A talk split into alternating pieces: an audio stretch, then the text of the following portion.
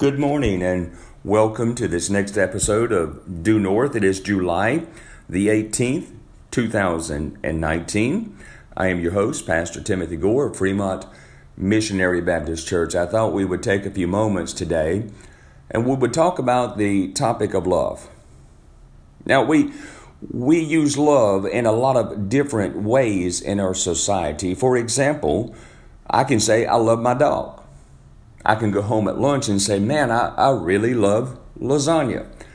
And then later that evening, I can come home and say, I, I surely love my wife. Now, do I mean the same thing when I say I love my dog or love lasagna as I do when I say I, I love my spouse? No, they're, they're different types of love. And so in the English language, it's hard to define what love really means. But yet, Jesus tells us in the book of John, chapter 13 and verse 34, he says, I give you a new command. You are to love one another. Just as I have loved you, you must love one another. Verse 35 says, By this, by your love, all people will know that you are my disciples. Jesus could have used many things to identify his followers, but he said they would know us by the love we demonstrate. So I think it's important today to identify what love really is. And if we're going to do that, I think we kind of have to dismember it for a moment and break it down into three categories. First, Scripture teaches us that our love is to be upward. The Bible tells us that we are to love the Lord our God with all of our heart, with all of our soul, and with all of our mind. The first priority of love is to put God first place within our lives.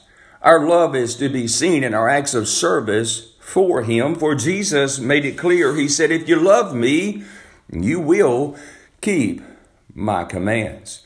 And so we see that we first must love God. May I ask you a question today? Do you really love God?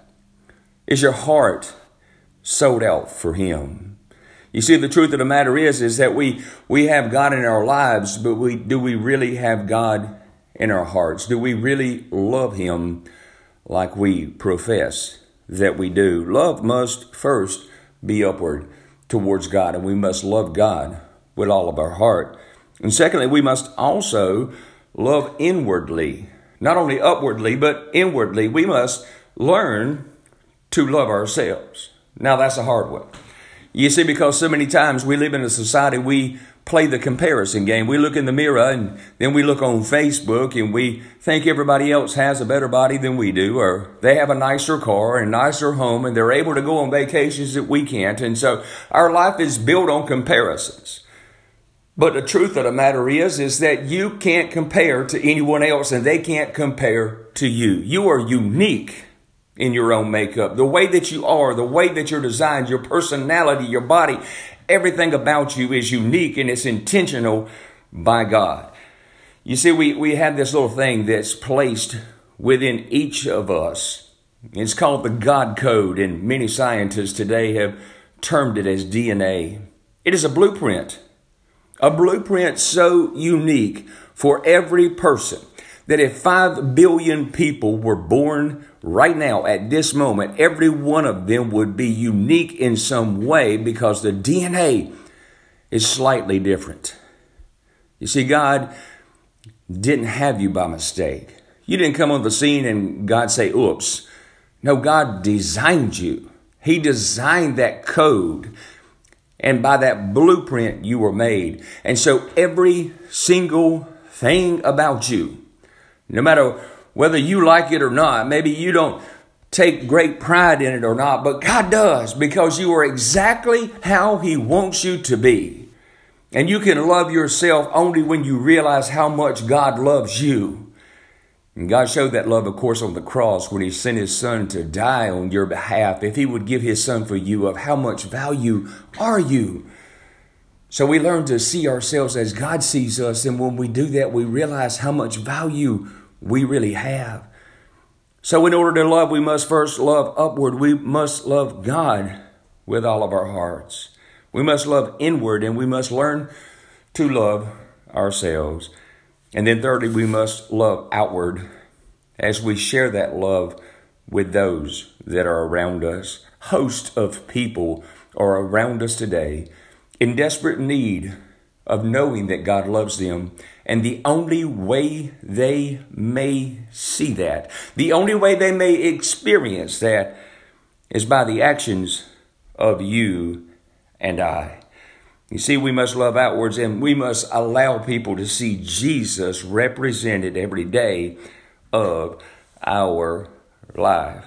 Jesus said, They will know you when they see your love.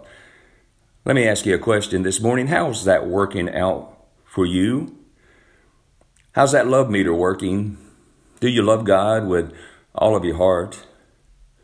Do you love yourself and realize that you are a precious gift from the Lord? Do you love others and can they see that as it's exemplified within your life?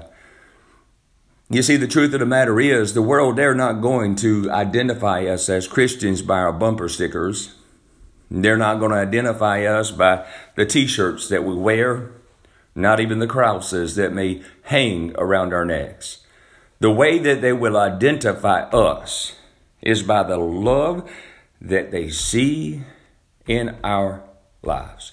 So may I challenge you today to love much, to give love, to love in spite of whether you're loved back or not, to show that God like love so that someone will be able to see Jesus in you.